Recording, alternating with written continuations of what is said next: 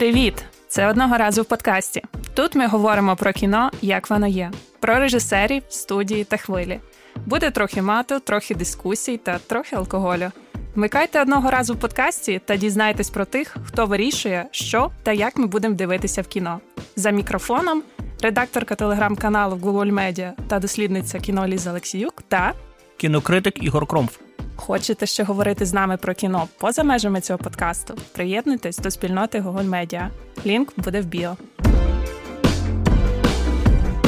Ой, Ігоре, привіт. Точніше, бонжур, монамі. Бонжур.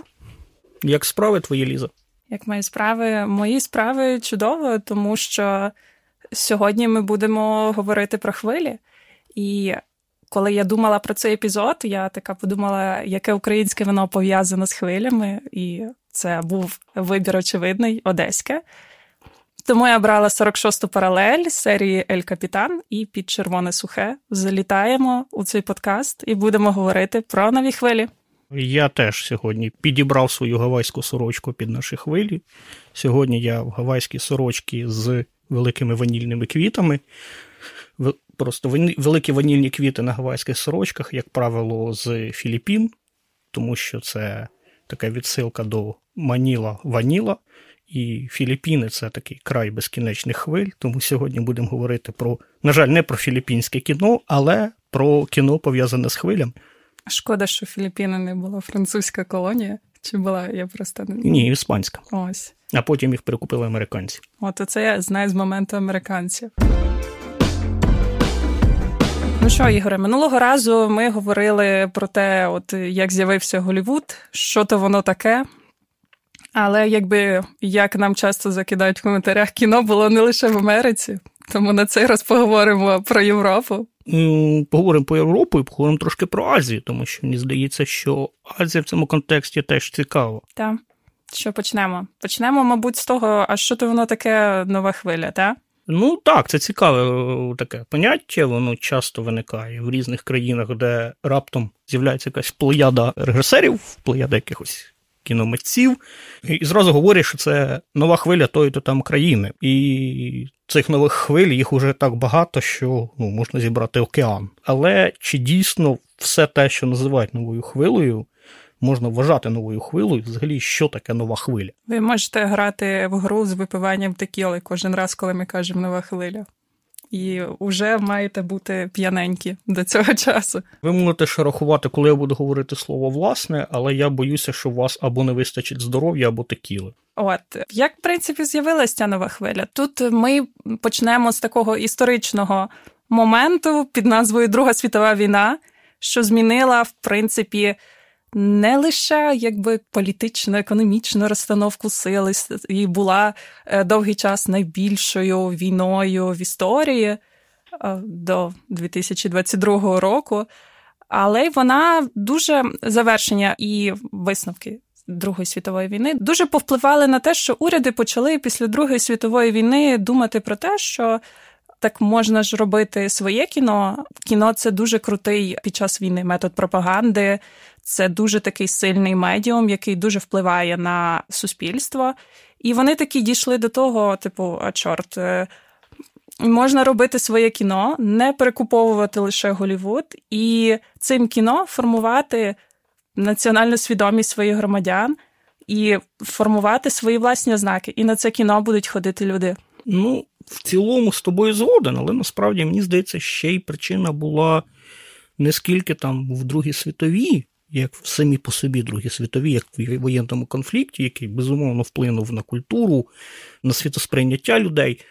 Але ще, мені здається, була історія з тим, що взагалі національний кінематограф у багатьох країнах починає ну, плюс-мінус серйозно зароджуватися в ці часи.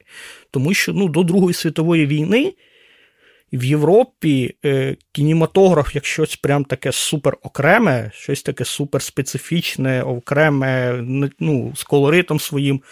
Можна згадати, ну, мені здається, Німеччину з її експресіонізмом, там, наприклад, з Марнау, який досі впливає там на кіно. Тобто е, Егерс, наприклад, от, ремейк його Носфірату вчора завершив зйомки. І Італія. Італія взагалі там вже була історія, що ну Мусоліні він же прям був типу фанат кіно, прям так. великий. І там Що аж зробив цілий кінофестиваль. Перший в світі. Венеційський. І, так, і там, окрім того, що він зробив перший в світі цей же ж фестиваль, там же ж є прекрасна історія, що його син, він же ж був один там з найвидатніших кінокритиків свого часу. І після вже Другої світової, тому що в Другу світову він був пілотом. Боже, пілот і кінокритик, яке, цікаве в людини життя. Ну так в Антуана де Сент-Екзюпері, в принципі, схоже. От. І він після Другої світової, власне, багато в чому вкладався в розвиток неореалізму, багато чому посприяв всім цим Філіні, Десіка, всім цим прекрасним дядькам. Тобто, якщо ми говоримо про інші країни, там Британію, Францію, то до Другої світової війни, да й після ще Другої світової війни, певний період, там десь до кінця, до кінця 50-х, ну, до середини, можливо. Кіно було, я б сказав, такою відеофіксацією театру, тому що це все були якісь достатньо такі театральні ну, театральні постановки, насправді, так, чому чому це приходить? Фактично, це були якісь постановки з театру, які знімалися на камеру. Тут це, так. це було скоріше от про театр. Чому я просто це так згадую? Тому що, ну, наприклад, коли там в 20-х, 30-х Дзига Вертов пропонує там нову кіномову, людину кіно з апаратом, е, потім він працює зі звуком, робить симфонію Донбасу. І ну, це ж були не якісь локальні штуки, це було в всьому світі відомо. Це ж не тільки там було відомо десь в Києві чи там в СРСР. Так, і якось багато... вони без інтернету примудрялися знати все. Так, да, і дуже багато було критики, в тому числі з західної, про те, що ну, типу, для чого це все робити. При тому, що основна там опозиція Вертова на той час була, що якраз ми повинні це все робити, щоб кіно було окремим видом мистецтва, не продовженням театру. Так, тут ще я навіть додам важливий момент концептуальний, який ми згадаємо пізніше. Це про те, що кіно, коли з'явилось, вона позиціонувалась дійсно не як окремий вид мистецтва, а як е, технологія, як спосіб відобразити реальність, посередник, медіум, як хочете, так і називайте. І та, оце, що Ігор розповідає, довгий час це була от якраз боротьба. Кіно це мистецтво чи технологія. Навіть на теоретичному рівні була дискусія про оригінальність твору, що ось театр це моменти, коли ти дивишся постановку, ти бачиш оригінальний твір. Він неповторний. Ніколи такого самого в житті більше не буде коли ти дивишся в кіно, ти, наче як дивишся постійно копію чогось, і ти не бачиш оригінального твору. Тому це, наче якби не вважається мистецтвом, а технологією більше. Ну, власне, так. І тому після Другої світової війни в цих е, країнах, е, там в Франції, в Британії, в ну, в європейських країнах, насамперед, в азійських трошки згодом про це будемо ще говорити, е, в них е, починає формуватися власне своє розуміння кіно е, як окремого виду мистецтва, і таке, скажімо так, певне таке протиріччя, якась така опозиційність до того кіно, яке існувало до цього. І таку першою такою ластівкою стає, власне, Франція. Ще два, власне, два шоти на мій рахунок стає Франція. Франція в кінці 50-х років власне запускає нову хвилю. Почнемо з того, що як е, це уже не післявоєнний час, так що баш. Це um, уже 50-ті, уже якби люди трошки відійшли від наслідків війни, і вже навіть почалось те, що можна спокійно назвати економічним зростанням. Ну, по-простому грошей стало багато, люди стали заможнішими. Схоже, до речі, ось це от економічне зростання, воно, до речі, частково і от зруйнувало італійський неореалізм, тому що коли після війни режисери італійські оце от показували, що відбувалось на вулицях, знімали в бідних районах, показували, по суті, такі маргінеси італійського суспільства в 50-х уже якби італійці стали заможнішими, і вони такі знову хотіли дивитися кіно про багачів. І, і схожа штука. І от в Франції так само вже з'являлись гроші. Відповідно, це призводило до того, що ці гроші рано чи пізно вкладалися в кіно. І це так само ж і призвело до появи з чого почалась нова французька хвиля? Вона почалась із дядька на ім'я Анрі Ланглуа. це директора французької сінематеки. Якщо ви дивилися мрійників Бартолучі, то там герої знайомляться на протесті. Якщо ви не дивилися мрійники Бартолучі, то подивіться обов'язково. Так. Ось е, там герої знайомляться на протесті щодо звільнення ось цього директора Анрі Ланглуа, директора французької сінематеки.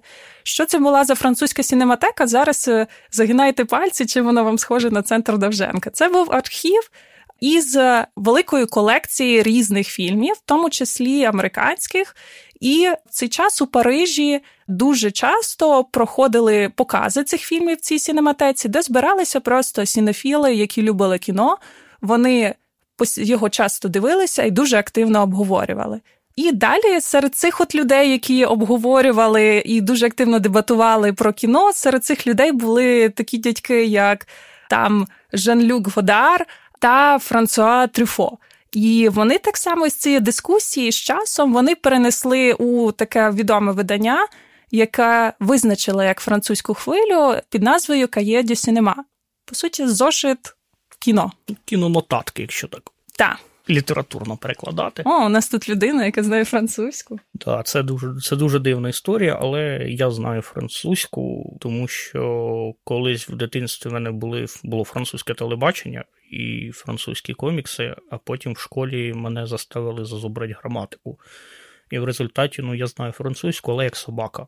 Тобто я, в принципі, все розумію, але у відповідь можу сказати тільки гав-гав. Ну, хоча ні. маєш на увазі. Хоча ні, чекайте. Я колись е, канадському консулу показав, як виїхати з Ірининської на рейтерську. Непогано, це рівень. От.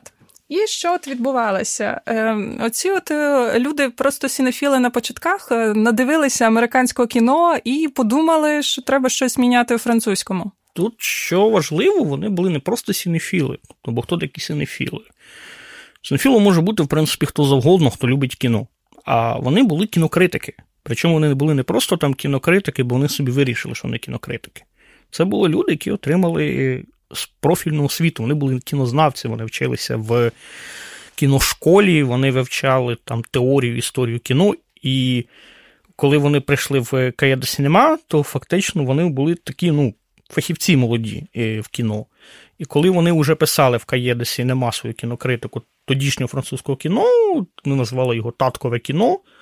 Cinéma de papa. Cinéma de papa, да. Е, Власне, це кіно тут важливо зробити відступ про Cinéma de papa, що це було кіно, яке було переважно або любовними мелодрамами, або якимись історичними костюмованими драмами, там, типу, про от період якогось там Луї XIV, короля Сонця. І вони були ну, дуже нудні. Насправді, навіть е, зараз, типу, їх дивитися, прям, типу, дуже скучно. Вони були абсолютно очевидні. Ну, в принципі, це такі були дуже дуже прості шаблонні штуки.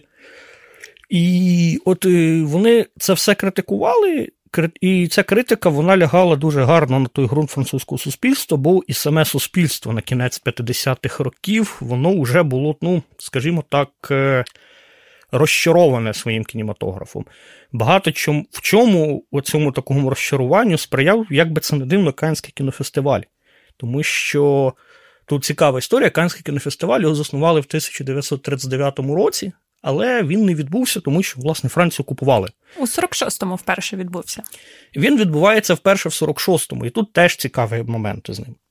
Власне, Ліза вже згадувала про те, що французи дуже любили американське кіно, Американське кіно в Канах з'являється в 46-му році, і потім воно постійно приїжджає в Кани з тієї причини, що, власне, американці були зацікавлені в розвитку Канського кінофестивалю як в противаг венеційському, тому що ніби як венеційський він мав таку стійку фашистську традицію. Тому що ну, він був заснований фашистами, і якби він перші там свої роки він використовувався для фашистської пропаганди. І Канський кінофестиваль мав стати його антитезою якогось типу західного вільного світу. І тому там було багато американського кіно. І ці дядьки, власне, згадані вже і Франсуа Трюфо, і Годар, вони багато дивилися цього кіно американського, і багато чого там їм подобалося. Так, і хейтили настільки мейнстрімне французьке кіно, що Трюфо е, у 58-му році не пустили от на Канський фестиваль. Його не пускають в 58-му році на Каннський кінофестиваль, і він, знаєте, як той Бендер каже, тоді я зніму своє кіно шлюхами і блекджеком, і в нього виходить фільм. 400 ударів. Виходить фільм 400 ударів. Е, це шкільна драма, якщо так можна сказати. Це історія про важкого підлітка. І це історія, яка потрапляє в 59-му році на Каннський кінофестиваль і отримує там сходу пальмову гілку.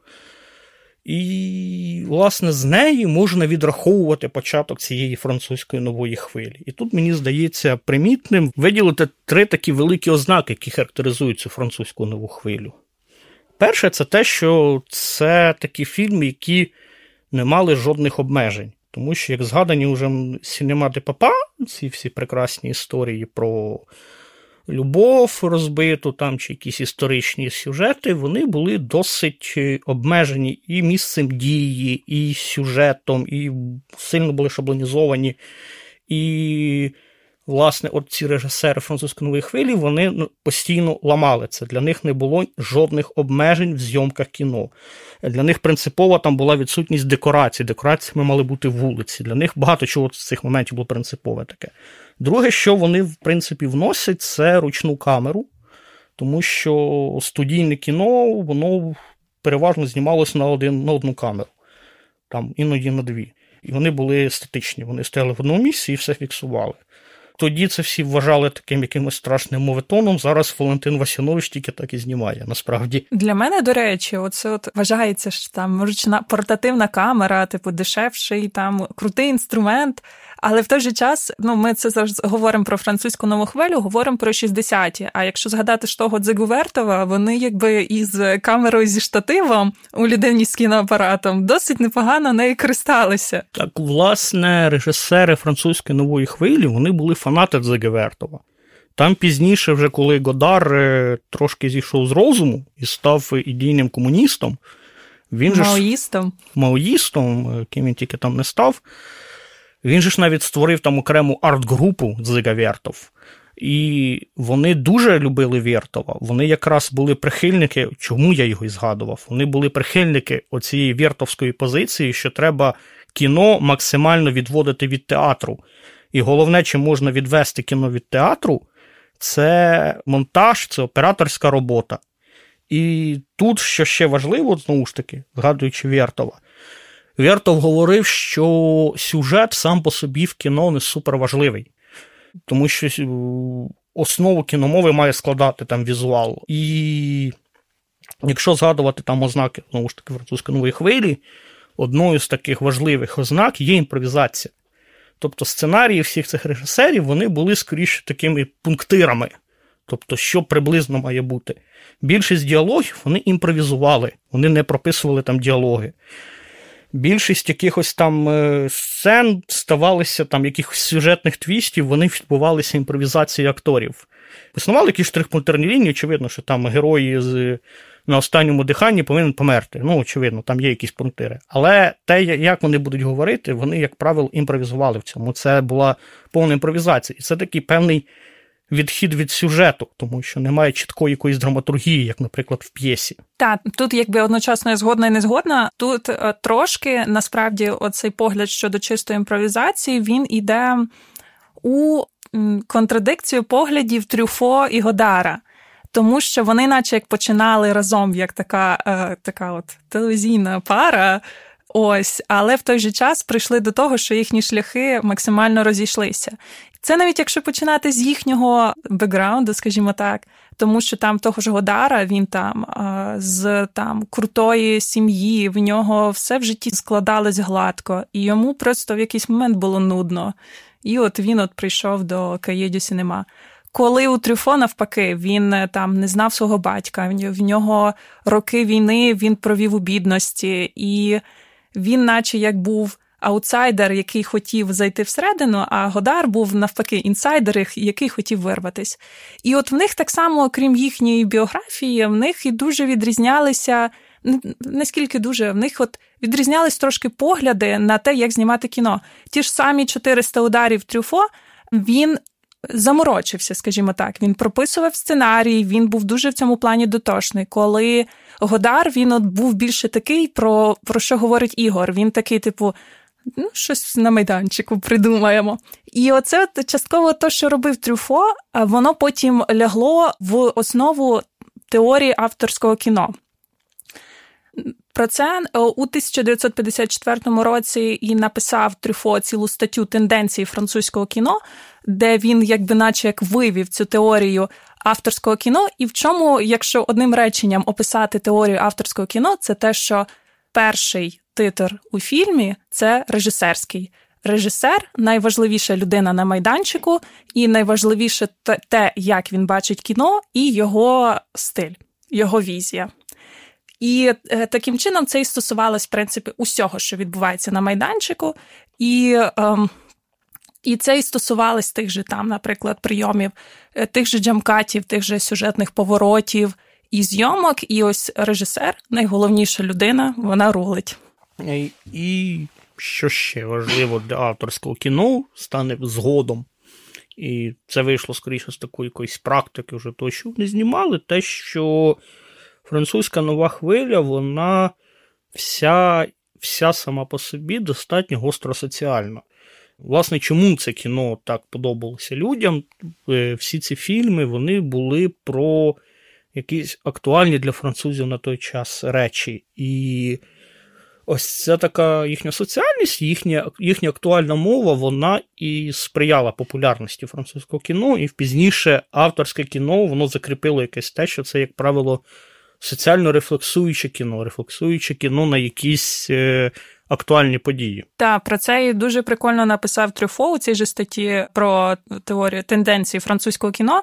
Він таки пише. Каже, у Франції виходить е, приблизно там десь 100 фільмів на рік, мейнстримних мається на увазі, 10-12 із них там чогось варті, і потрапляють на Канни, і от виграють щось у Каннах, і от таке от ми маємо. Але про що ці фільми? Там, наприклад, він дуже багато пише про те, що дуже часто в цих от мейнстрімних французьких фільмах того часу там була от. Типу, дружина була, наче куколдом, що вона спостерігала завжди зради е, свого чоловіка. І він таки в цій статті каже: от ви от каже, от дивитесь це кіно, і от рано чи пізно ви себе знайдете в тій ситуації, що ви будете імітувати те, що ви подивилися в кінотеатрі.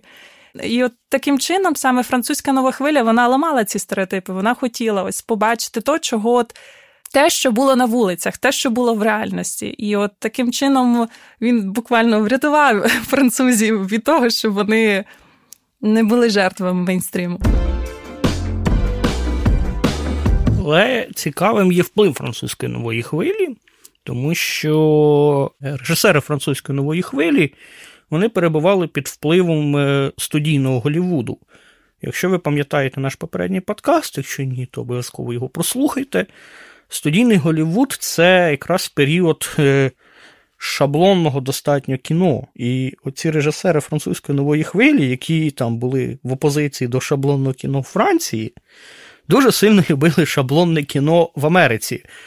Зокрема, для них там найбільш принциповими було два режисери: це Альберт Хічхок. Да, пищали Альфред. Альфред, да. Пищали від нього е, Трюфо. Просто він навіть написав одного разу статтю, типу Let's imitate Хічкок. Він, якщо не помиляюся, брав Хічхока інтерв'ю, яке було довжиною кілька тижнів. Він поїхав взяти в нього інтерв'ю, і все завершилось тим, що він чотири роки писав про нього книжку. Вот. І Інший важливий для них був режисер, як би це не дивно, це Джон Форд.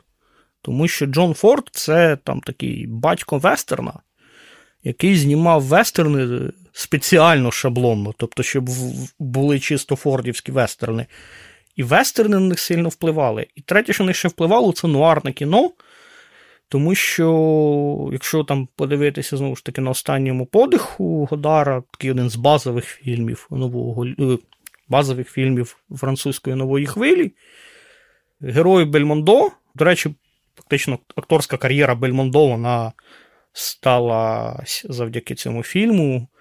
Герой Бельмондо він багато в чому списаний з цих нуарних персонажів. Він теж такий цинічний, в нього теж такий такий аморальний погляд на життя. І... Але вони зробили одну цікаву річ. Тому що, попри те, що вони так сильно орієнтувались на шаблони е, студійного Голлівуду, вони їх переінакшили, тому що в шаблонах там нуарного кіно цей цинічний детектив або цей цинічний там злочинець. Він е, ну, він не повинен викликати позитивних емоцій. Він не викликає, як правило, позитивних емоцій. Натомість е, персонаж е, в, на останньому подиху він в результаті став таким, який викликає позитивні емоції в своїх глядачів. І з нього починається це творення цього такого екзистенційного персонажа, який е, такого дисфункціонального чоловіка, який намагається змінити світ на краще засобами, які йому доступні, які не завжди відповідають тим якимось розумінням суспільної моралі.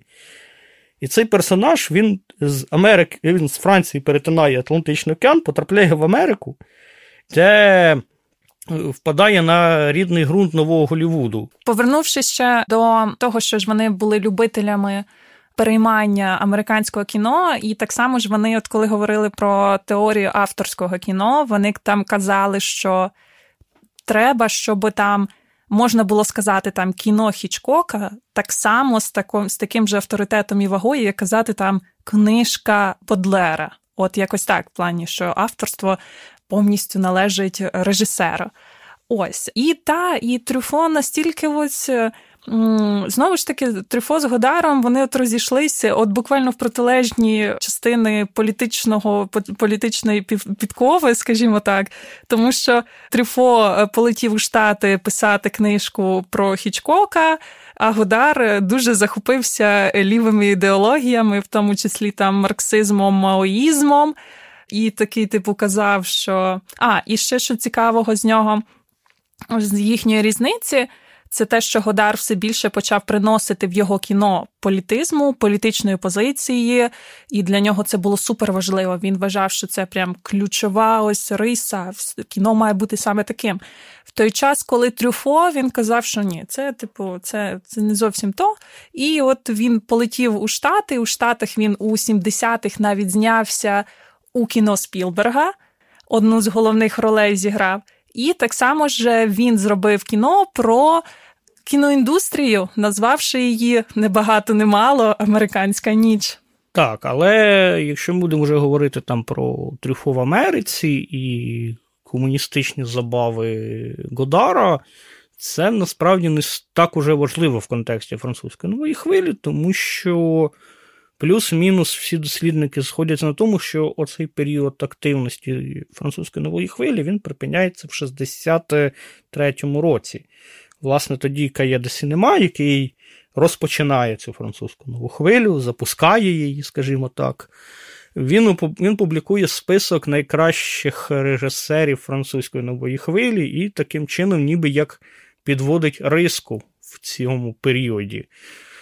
І це теж дуже цікаво, тому що виходить, що ну, нові хвилі, вони ніби як такі спалахи, тому що ну, Годар не припинив знімати після 60-х. Трюфо не припинив знімати після 60-х.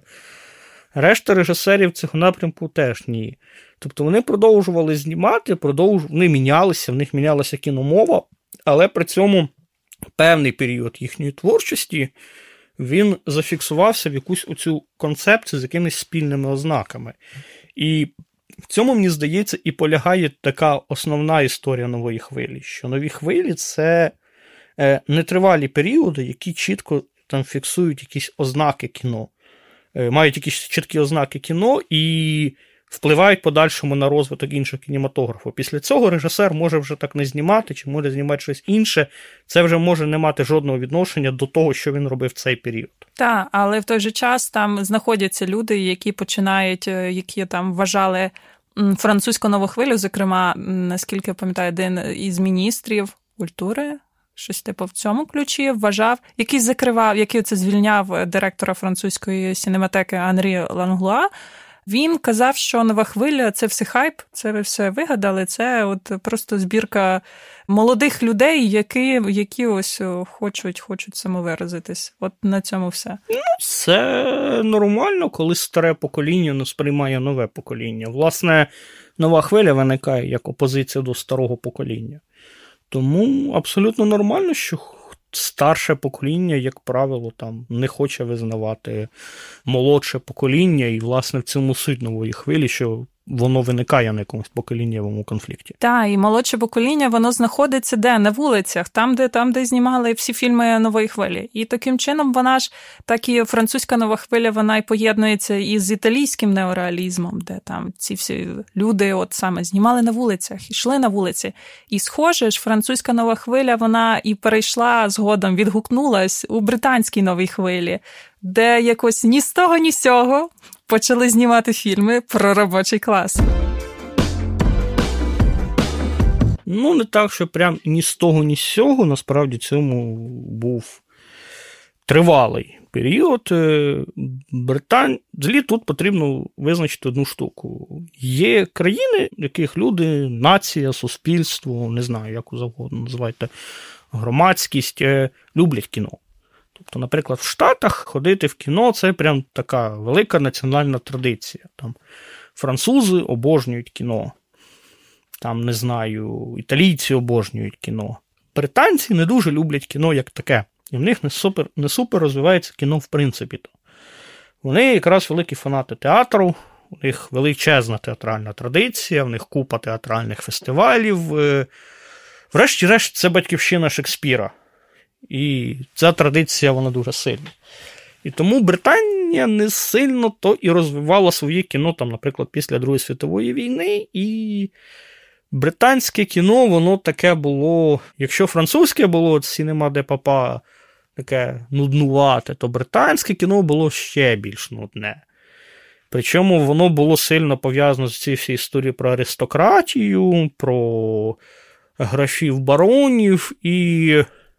Але ж потрібно розуміти, що населення Британії складається не з графів і баронів, переважно. Переважно з трошки люди іншого достатку і статусу. Тому це кіно викликало нудьгу. Але до кіно ще існував інший паралельний напрям цікавий. Власне, нова британська хвиля виникає спершу в літературі. Виникає низка письменників: там Осборн, е, Прістлі, Вейн, Еміс, е, Сітлоу. Вони всі почали писати про робочий клас. Вони всі почали писати про якісь околиці Лондона, околиці Манчестера. І вже пізніше, коли вони писали про це в 50-х, і вже за десятиліття, в 60-х роках е, виникає низка режисерів, найбільш відомі з них це Лінсей Андерсон, Тоні Річардсон, Карл Рейш.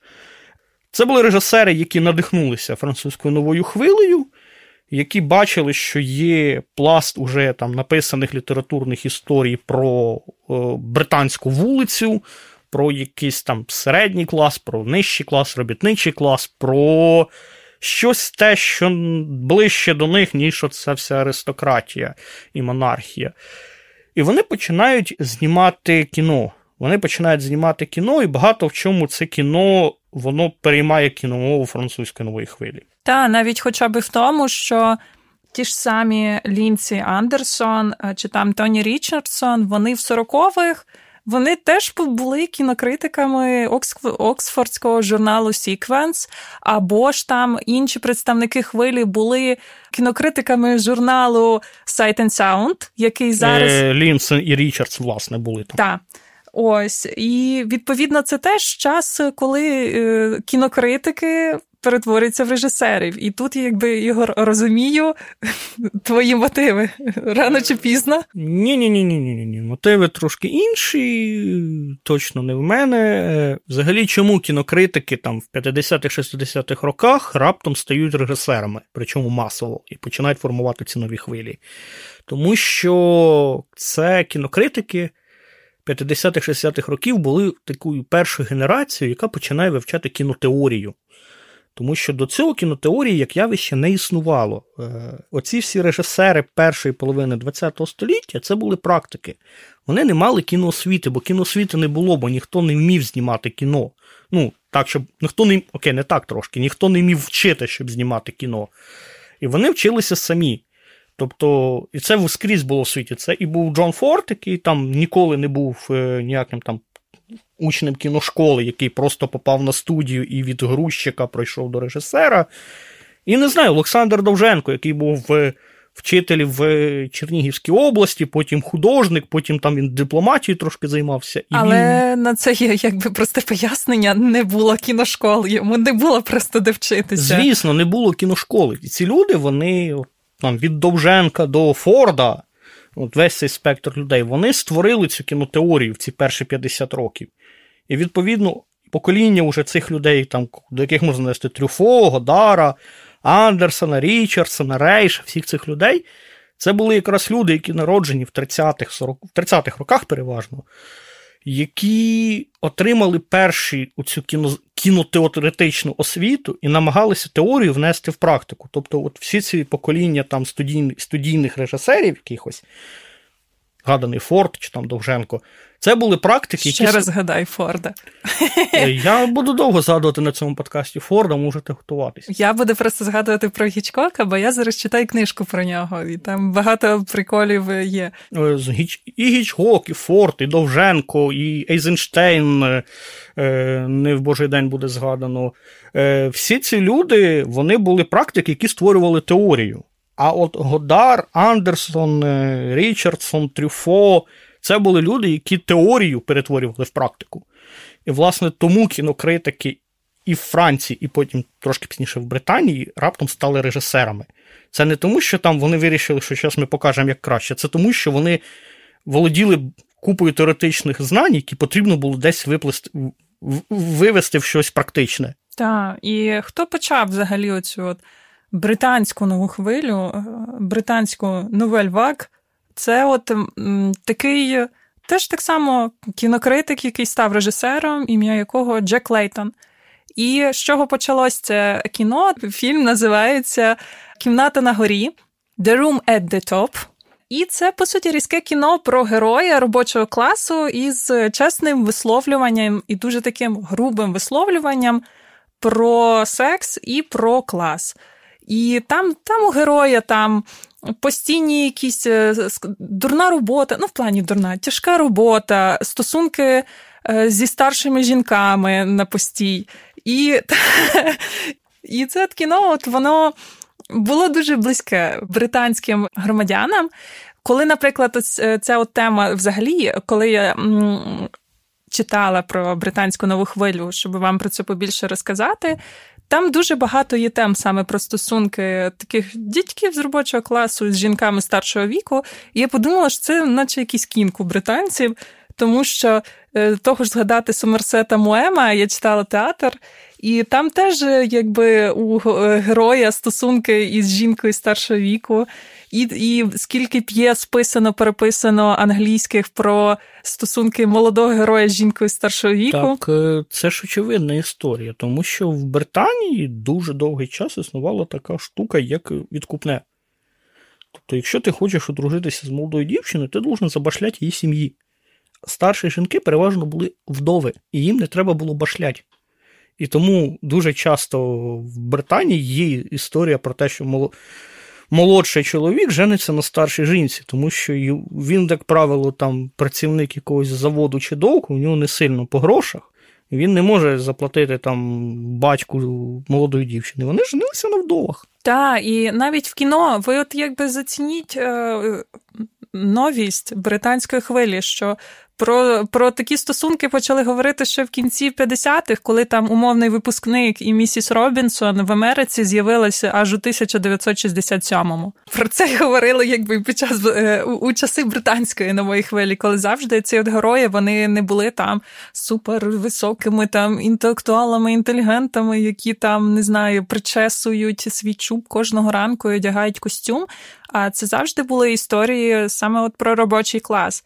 І це дуже добре характеризує, як на мене, британську нову хвилю і ріднить її з французькою новою хвилею. Так, якщо так е, завершувати з британською новою хвилею, то чому я згадував на початках, що британці це все-таки більше літературний театральний народ, ніж кінематографічний.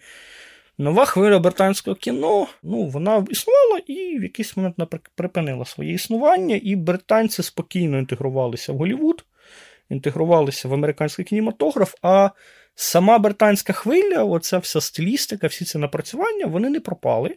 Вони перекочували просто в телебачення. і вони існують і досі в телевізійному форматі. Якщо ми будемо говорити про якісь 80-ті роки, то я раджу ознайомитися з ранньою творчістю Гері Олдмана, який тоді ще не знімався в Бессона і не грав в Голлівуді. Він знімався в великій кількості британських телефільмів. І це все телефільми, які в них відчувається дух оцього нового британського кіно. Тобто, там, для прикладу, наприклад, тим часом. Тим часом прекрасний фільм Гері Олма там грає Скінхенда з Південного Лондону. Є прекрасна історія, власне, він з неї став такий відомий як актор, називається Нагострити ваші вуха. І він грає там реального персонажа, одного з таких відомих контркультурних і маргінальних діячів е, Лондона Джо Ортона. Це поет, художник, і він був один з таких е, дуже активних діячів ЛГБТ ком'юніті. Причому ну, ще раз кажу, це період там, там 70-х, 80-х, якби там трошки трошки було інше ставлення до таких людей. Є прекрасний фільм, знаю його дуже багато фанатів футболу. Фірма. Фірма це теж англійський телефільм, де Геррі Олдман грає лідера оцього угрупування около футбола, які там влаштовуються бійки чи через футбольні клуби. Це хулігани зелених вулиць, тільки британські. Тільки британські телевізійні. Ну, врешті, один з найвідоміших його фільмів, е, який я знаю, думаю, знаю і люблять, знають і люблять багато хто. Це Сіди Ненсі. Це теж е, британський фільм, який багато в чому натхнений британською новою хвилею, хоче зняти в 80-х. Про Сіда Вішеза, басіста Sex Pistols. Та, а як думаєш, на голці? Воно ж типу теж якби так трошки так е, на голці... відсилає туди. Звісно, відсилає. Да. Ну, то, В принципі, я думаю, що. Я, звісно, не літературний експерт, тут треба було б Машу Бліндюк садити, щоб вона нам пояснювала. Але мені здається, що Ірвін Велж багато в чому від оцих е, сердитих молодих письменників, які дали поштовх новій британській хвилі, багато в чому від них веде. Ну і плюс, да, ще, ще така ознака британської нової хвилі, що вони були дуже великі любителі брати свої історії саме з літератури та п'єс. Коли там, наприклад, Годар знімав на останньому подиху історію, яку йому приніс Трюфо, і е, там і сцена... чи там, наприклад, фільми створювались просто по сценаріях, то от британська нова хвиля вони от любили здебільшого знімати уже на літературних, готових або драматичних творах. І знову ж таки, якщо трішки продовжувати про те, як британське кіно. Британська нова хвиля впливає на британське кіно, яке є, то тут можна згадати і Гай Річі, тому що Гай Річі, якщо ми не беремо його там якісь голівудські проекти, типу Аладдіна, край Боже, то, власне, він знімає про британську вулицю, і він знімає досить е, теж мінімалістичне кіно про британську вулицю. Так, і, і він як трифо свого часу копіює Тарантіно тільки, ну, не Хічкока. Він не копіює Тарантіно, насправді. Це от, я не знаю, можна записати окремий подкаст про те, чому Гай Річі не копіює Тарантіно в жодному випадку. Тарантіно знімає зовсім інше кіно. Як на мене, воно мало стосується Гая Річі. Гай Річі знімає трошки інше. Вони вони, вони схожі, але вони не копіюють одне одного. Але мова про інше. Важливий соціальний аспект фільмів Гая Річі, що крім того, що він знімає власне про цих е, британських гопніків, він ж супер критикує аристократію британську. У всіх цих його фільмах, і завжди аристократ, він завжди якийсь трошки подопустившийся лох, якого трошечки так трошечки хочуть под'їбнуть. Там в джентльменах це найбільш яскраво. Там в джентльменах вони взагалі, типу, всі абсолютно безпорадні якісь істоти, які живуть в цих своїх маєтках, отриманих. Холодних замках. Да-да-да, в оцих своїх маєтках, які їх отримали там їхні предки, і вони не знають, що з ними навіть робити. Вони дах не можуть полагодити в себе. І він це часто робить. І тут важливо, що сам Гай Річі представник аристократії. Він він з якийсь там, коротше, потомок там Черчилля, якщо я не помиляюся. Його там батько якийсь був там 10-й, 300-й претендент на британський престол. Вот, і, і суть... У цьому ключі дуже весело згадувати про Маргарет Тетчер, якої не було ніякого е, титулу, і коли вона стала прем'єр-міністрицею, то їй якби якийсь там видали, щоб та видали, щоб інакше, от не по канону, що це за прем'єр-міністр і без титулу. А ви знали, що весь цей час, поки у Британії і Франції була нова хвиля, Гонконг був британською колонією довгий час. І Гонконг він теж якби е, не стояв на місці. І очікувано, як і всі країни, що ми згадали, однією із передумов гонконгської нової хвилі також було економічне зростання у 70-х в Азії на всю Азію от напали гроші, якщо по-простому сказати. Гонконг це був один із чотирьох, е, то що ми називаємо зараз азійських тигрів, серед яких були так само Тайвань, Південна Корея та Сингапур. І економічний розвиток він чому посприяв? Він тому посприяв, що він дав спонсорів, які хотіли інвестувати у розвиток кіно. Він дав спонсорів, які хотіли будувати кінотеатри, і в той же час він дав людям гроші ходити на це кіно. І, відповідно, були всі якби компоненти для того, щоб створювати своє національне кіно і у нього щось робити. У Гонконзі ми, ми можемо загалом темпорально виділяти дві навіть гонконгські хвилі. Перша була у 70-х, яка була спричинена е, економічним зростанням здебільшого, і очолив цю нову гонконгську хвилю дядько на ім'я Цуйгарк. А друга нова хвиля це була у почалась у десь в кінці 80-х і протривала до нульових. І очолив цю нову хвилю це Вонг Карвай і Ігоре. Карвай не те, щоб став е, лідером е, цієї нової хвилі в Гонконзі, він скоріше став таким е, ну, яскравим представником. Ну, Дуже яскравий представник, і причому він яскравий представник, який зумів е, не пропасти, коли потрапив на захід. Тому що далі ми будемо говорити ще про Джона Ву і трагедію насправді Джона Ву в цьому плані. Карвай був синефілом, ну є синефілом, він живий, слава Богу. Він був синефілом, е, він дуже любив французьку нову хвилю і дуже-дуже дуже любив Мартіна Скорсезе. Мартін Скорсезе дуже сильно впливає на творчість е, Вонга Карвая. Але Карвай цікавий чим? Тим, що він взяв е, там найкраще від Годара, найкраще від Скорсезе. І от взяти оце ним він переносить на якісь розуміння азійської культури, азійського світогляду, тому що культура і світогляд азійських народів він дуже відмінний від європейських. І багато понять, які, ну, скажімо так, е, нам е, притаманні, зрозумілі, там поняття явищ якихось е, там дилем і так далі. В Азії вони мають зовсім іншу ознаку і характеристику. І Карвай, використовуючи, скажімо, там ту ж ручну камеру, е, створюючи тих же самих складних якихось персонажів, знімаючи багато вулиці, знімаючи багато ось це гонконгське гетто, знімаючи багато готелів. Він взагалі майстер такої готельної, готельної естетики. Працюючи з цим всім, він розповідає нам. Азійські історії, але розповідаються азійські історії так, що нам, європейцям, вони зрозумілі, нам не потрібно якогось додаткового контексту. Тому що якщо ми торкнемося там Акіри Куросави, ми будемо про нього говорити в другому сезоні більше, якщо не помиляюся.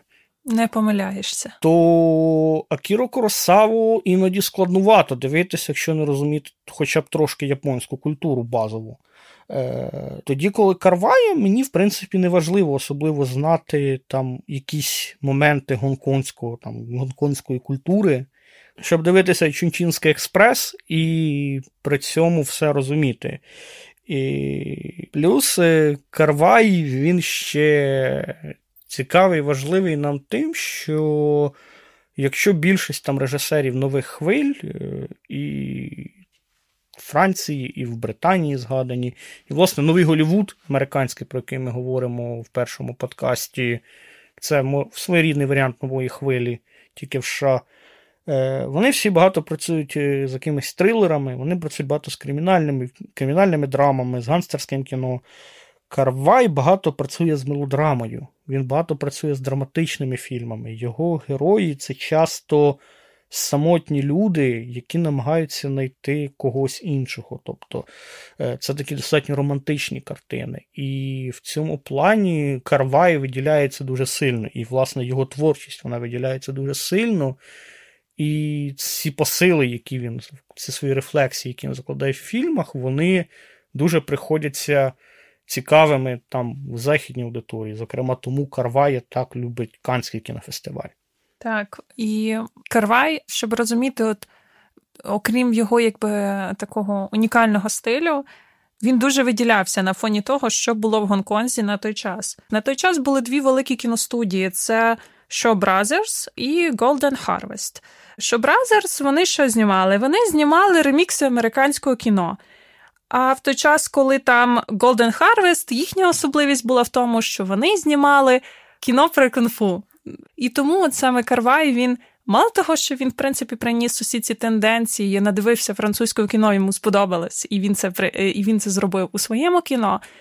Так само він ще й плюс додав кольору до того, оскільки там більшість французьких фільмів нової хвилі, вони якби чорнобілі. Там британській новій хвилі, там кольоровий фільм з'явився у 1963 році.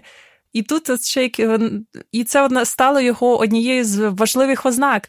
Те, що Карвай він дуже круто працює з кольором. І якщо подивитись його фільми, це просто навіть можна дивитись без звуку. Це візуально дуже приємні, дуже красиві стрічки, з яких за якими це окремий вид задоволення, просто спостерігати за тим, як режисер працює з кольором.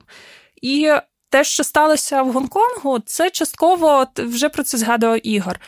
Що схоже, в принципі, сталося і з новим Голівудом, тому що з'явились режисери, які отримали кіноосвіту, які там е, американську чи європейську, і вони прийшли робити своє нове кіно. І це кіно було настільки не схожим на те, що було раніше, що воно навіть почало набувати знак цілої нової хвилі. І навіть те саме можна сказати про новий Голівуд, що це не скільки навіть і новий Голівуд, а як ціла нова хвиля уже. Так, але в чому така мені видається певна трагедія гонконгської нової хвилі, це те, що ну, окрім Вонга Карвая, більшість з них коли потрапили на Захід, е, там, в Штати, в Європу, вони багато в чому втратили свою якусь таку особливість. Яскравий приклад цього є, звісно, режисер Джон Ву. Режисер Джон Ву, думаю, всі його знають по класики східних бойовиків е, в американському кінематографії. Знову ж таки, місія нездійсненна 2, всі всі діла. Але при цьому Джон Ву він виходить з гонконгської нової хвилі. І він такий він такий своєрідний от Скорсезе в Гонконзі. Тобто Скорсезе в Сполучених Штатах в 70-х роках починає ганстерське кіно якось переосмислювати. Так і Джон Ву в Гонконзі багато в чому переосмислює ось ці ганстерські фільми, які існували в азійському кіно які багато в чому побудовані на єдиноборствах. На кунг-фу. На кунг-фу і на айкідо, якщо хто стосується, наприклад, японського якогось кіно, тому що японське кіно на них впливало не менше, ніж китайське.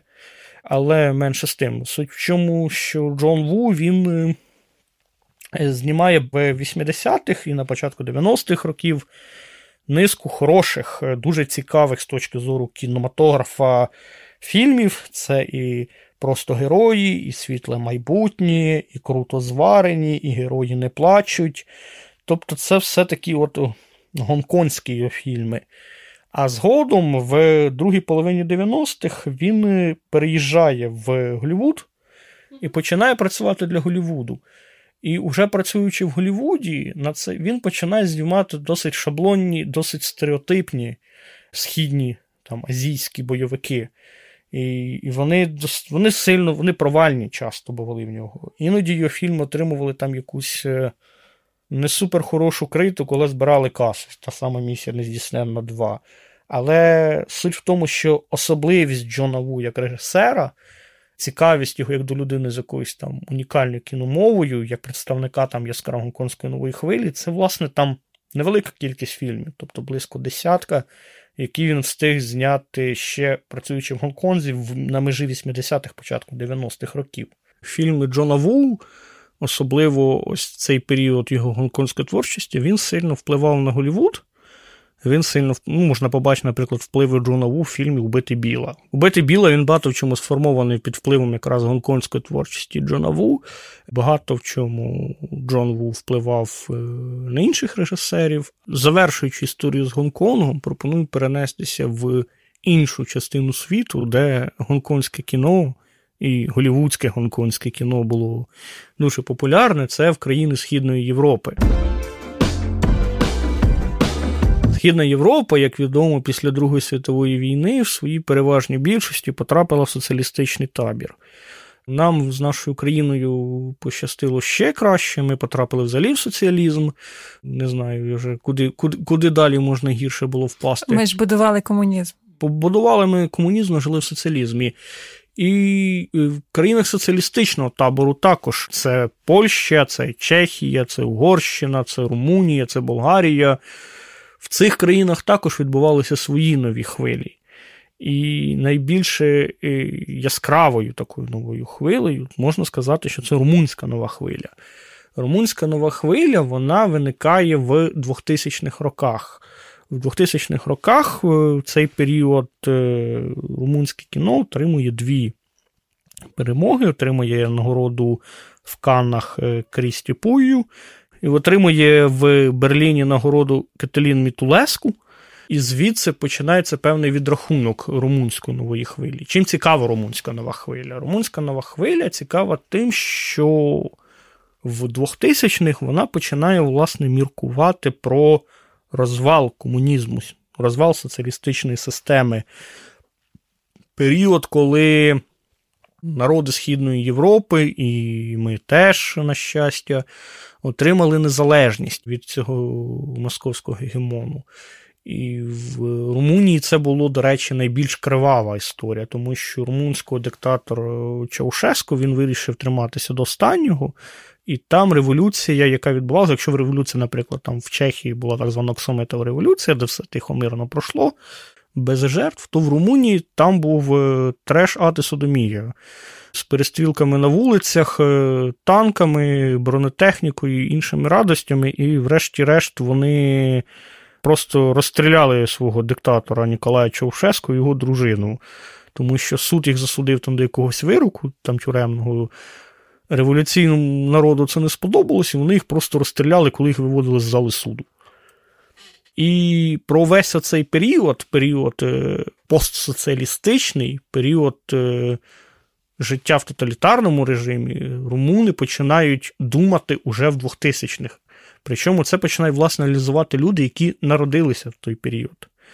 Більшість е, з режисерів цієї румунської нової хвилі це люди, народжені в 70-х роках. Тобто це люди, які період там кінця правління Чаушеску і період там перших румунських років будови демократичного суспільства були дітьми.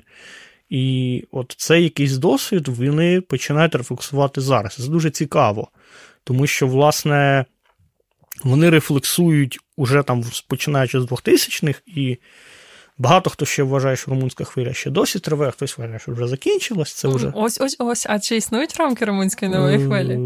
Так е, цілком собі вона може тривати ще досі, може бути ще досі рухливий процес. Чому ні? Я не розумію претензій в цьому плані, типу, чому вона повинна була б закінчитись за рік. Вона може існувати і досі, тому що досі вони ще не дорефлексували цю історію дорефлексують, закінчать, будемо раді їм. Щось спалах дуже затримався. Ну, так, але це теж е, виправдано, тому що, ну, чекайте. У них е, в 90-х кіно не було, як і в, в нас, до речі. теж. Ну, як і в нас, до речі. У них в 90-х не було кіно. Їм взагалі з нуля треба все вигадувати, як і нам. Тому мені здається, що те, що в них це йде довше, ніж, скажімо, у французів, це теж якесь закономірне явище. Але що більш цікаво, те, що вони, власне, підійшли до цих роздумів про 90-ті поколінням людей, які ну, не були якимось проактивними в той період, які були свідками, але не були учасниками якихось подій.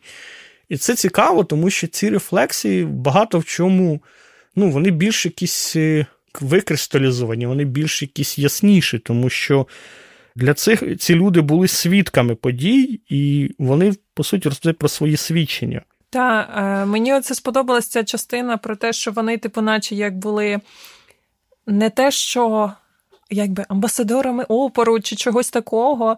Румунська нова хвиля, от вона взагалі, там, якщо взяти героїв фільмів, то це, типу, от чисто там якийсь прототип покори суцільний. І в тому ж, наприклад, фільмі Мунджу чотири місяці. Скільки там тижнів? Три тижні, два дні. Молодець який. Запам'ятав. Чотири місяці, три тижні, два дні. А там теж, якби, там, наче так от піднесено, що головний подвиг героїні, я просто забула їхні імена і пам'ятаю білявку і брюнетку. Та, що білявка. І головний подвиг не в тому, що вона, наче як протистоїть е, системі, а головний подвиг в тому, що вона лягає під цю систему. Вибачте, за оцей ті, хто дивились люди за цей такий ну, настільки мені, пряму. Мені здається, тут важливо пояснити контекст для тих, хто не дивився 4 місяці, 3 тижні, 2 дні. Це історія про те, що при Чаушеску були заборонені аборти офіційно. За ну, Робити аборт це було кримінальне діяння, і що важливо, в цей час в Румунії була велика кількість підпільних абортень. Тобто, де гінекологи робили аборти десь на, на дому, в якихось антисанітарних умовах, часто це часто призводило до смертей. І от, е, власне, 4 місяці, 3 тижні, 2 дні це історія про дівчину, якій треба зробити аборт, але це заборонено цією системою. І зробити аборт це, по суті, ну, порушити закон в країні. Так, і е, подружка цієї головної героїні допомагає їй це зробити, але це не дається, ну, це дається дуже дорогою ціною, скажімо так. І от е, так само для мене, і якщо там, наприклад, говорити про більш пізні хвилі нової хвилі румунської, той ж самий Радо Жуде із його а, фільмом, який так дуже нашумів на Берлінале, наскільки я пам'ятаю, він переміг. Невдалий трах або шалене порно. І там теж так само, по суті, головна героїня така ну, наче вона на початку протестує, а потім страждає весь, весь фільм від цього. Ну, Мені здається, от в цьому румунське кіно дуже схоже з українським сучасним кіно. Так, ось е, навіть хоча б в тому, е, що ось якщо ви дивилися невдалий трах е, або шалене порно, то ви зрозумієте, якщо не дивились, то я вам зараз розкажу. Там героїня є сцена, де героїня просто гуляє по Бухаресту. Румунія, нагадаю, в Європейському Союзі дуже давно. І от е, Бухарест, це якщо от 10 хвилин по ньому гуляти, то що ми бачимо, це от чисто прогулянка по Житомиру. Образила Житомирян. 5 хвилин прогулянка по Житомиру, 5 хвилин прогулянка по Сихову все, від всіх отримала е, пізділі тепер. От. І і для мене, типу, це теж така була персональна якась е, штука. Ну, типу, come on, це Бухарест, це столиця Румунії, і там так якось, ну. Не по європейсько-союзьки, а в той час, коли Україна не в Європейському Союзі, і мені так було аж образливо це дивитися.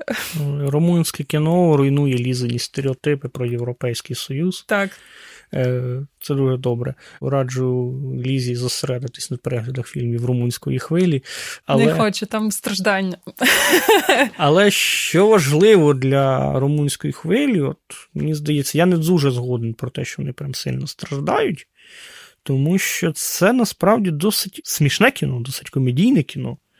Так, е, дуже смішно, коли роблять аборт, прям взагалі е, ха-ха. Ну, Коли роблять аборт, не дуже смішно згоден, але якщо ми згадаємо той самий шалений трах або невдале порно, е, невдалий чи, чи невдалий трах, трах або шалене порно, власне, від перестановки доданків. Так, сума... невдалий трах чи шалене порно. Від перестановки доданків сума не міняється в цьому фільмі, тому що і порно там шалене і невдале, і трах там шалений і невдалий, якщо чесно. Воно достатньо саркастичне, воно достатньо наповнене чорним гумором. І це, мені здається, дуже важливо. Тому що в нашому кіно насправді от цього моменту небагато. Нас кінематографісти ще не так далеко виходять в якийсь простір сарказму і іронії.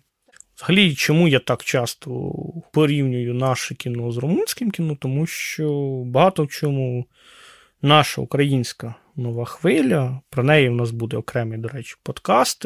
Він вийде зовсім зовсім зовсім зовсім скоро, а можливо, і не дуже скоро. Ліза краще знає, можемо запитати в неї. Я сподіваюся, що скоро. Тому що перший фільм, з якого так вважається, почався старт української нової хвилі, плем'я Мирослава Слабошпицького, воно багато в чому натхненне румунською новою хвилею. Зокрема, важливою такою ознакою румунської нової хвилі, про яку ми сьогодні ще не згадали, варто її згадати, окрім оцього мінімалізму, про який Ліза розповідає про ці вулиці Бухареста, які нагадують вулиці Житомира. Окрім цього чорного гумору, якогось безкінечного, це ще дуже натуралістичне кіно. І цим румунська нова хвиля відрізняється дуже сильно від е, більшості європейського кіно, там, ну, за виключенням, можливо, якихось скандинавів. Про них, до речі, теж буде окремий подкаст. Боже, ми вам уже стільки анонсували подкастів, аж страшно. Тільки б їх усі записати. Е, це кіно, якому, якщо роблять аборт, то там роблять аборт. Тобто, це прям все знімається дуже натурально. Якщо там люди займаються сексом, то там люди займаються сексом. Ніхто там нічого не імітує. Там нормально займаються сексом, і це нормально знімається, і це прям знято так в нормальну площину. Згаданий вже фільм про невдалий трах і шалене порно, він фактично починається таким от хом-відео. І в мене була смішна історія про це. Я в кінотеатрі жовтень його дивився. Ззаді мене сиділа пара, і там буквально ну, просто на весь цей екран жовтня величезна сцена мінету. І дівчина ззаді мене сидить така, що, даже так? І хлопець мені сидить, да, даже так. Я от досі пам'ятаю цю історію. Мені здається, це це, це найкращий анонс е, початку кіно, який я чув у своєму житті. Так от, е, повертаючись до цього, власне, румунське кіно воно дуже натуралістичне. І оцей натуралізм він починався в українському кіно, і українське там сучасне кіно, українська нова хвиля. Та Вона... ті ж самі, коли падають дерева. Я думаю, що там достатньо натуралістичності, щоб потягнуло так. на рівень румунської нової хвилі. Коли падають дерева, прекрасний так приклад. Знову ж таки, плем'я дає буквально теж сцена аборту. Теж сцена аборту, типу. Е, так. Е, Галочка. Причому вона прям дуже схожа на ту сцену, яка є в чотирьох місяцях. І інше, що важливо, мені здається, що об'єднує нашу нову хвилю, румунську нову хвилю, це те, що ми обидва постсоціалістичне суспільства. І румуни почали переосмислення оцього періоду життя при тоталітаризмі соціалістичному, періоду будівництва демократії трошки раніше, нам в 2000-х. У нас е, переосмислення цього досвіду воно відбувається зараз. І, зокрема, тому у нас так багато фільмів про 90-ті. О, дякую, що пояснили. Тому що я Ігорові скільки разів скаржилась на те, що ну скільки можна вже дивитись фільми про 90-ті, пішли вже до нульових, скільки нам ще рефлексувати, осмислювати. Уже не осмислювали. Тому що, власне, генерація людей, які були свідками подій там кінця 80-х, 90-х років, вона існує зараз. Тому що там згадані і Сотніченко з його Лапалисіадою, і Марися Нікітюк з її коли падають дерева, і Сінцов з його носорогом. І Цілик. І Ірина Цілик. Це все люди, народжені на межі 70-х, 80-х років. І вони пам'ятають 90-ті як е, певні свідки, а не учасники. І через це, зокрема, і багато в чому відбувається зараз переосмислення 90-х. І тому от долізано постійно, коли буду знімати про 2000-ні, коли люди, народжені в 95-му році, почнуть знімати кіно. Ну, я дуже цього чекаю. До речі, коли почнеш знімати кіно ти? Коли стану кінокритикинею. А ти що ще не кінокритикиня? Ну, я не титрую себе ще як кінокритикиня. Ну, так вже пора. З сьогоднішнього дня титруємо Лізу як кінокритикиню. Так. От ми почнемо рефлексувати про 2000-ні, мабуть, коли люди, які народилися в 90-х, почнуть знімати кіно. Дуже чекаємо на це. На цьому все. З вами були редакторка телеграм-каналу Google Media та дослідниця кіно Ліза Олексіюк та кінокритик Ігор Кром. Підписуйтесь на патрон Google Media та приєднуйтесь до нашого кіноклубу, де буде більше дискусій про культові фільми та кіно, як вона є. також нас можна підтримати через Монобанку, лінк до якої буде в описі епізоду. І якщо дослухали до цього моменту, поставте оцінку за наші балачки та пишіть свої коментарі у відгуках до подкасту.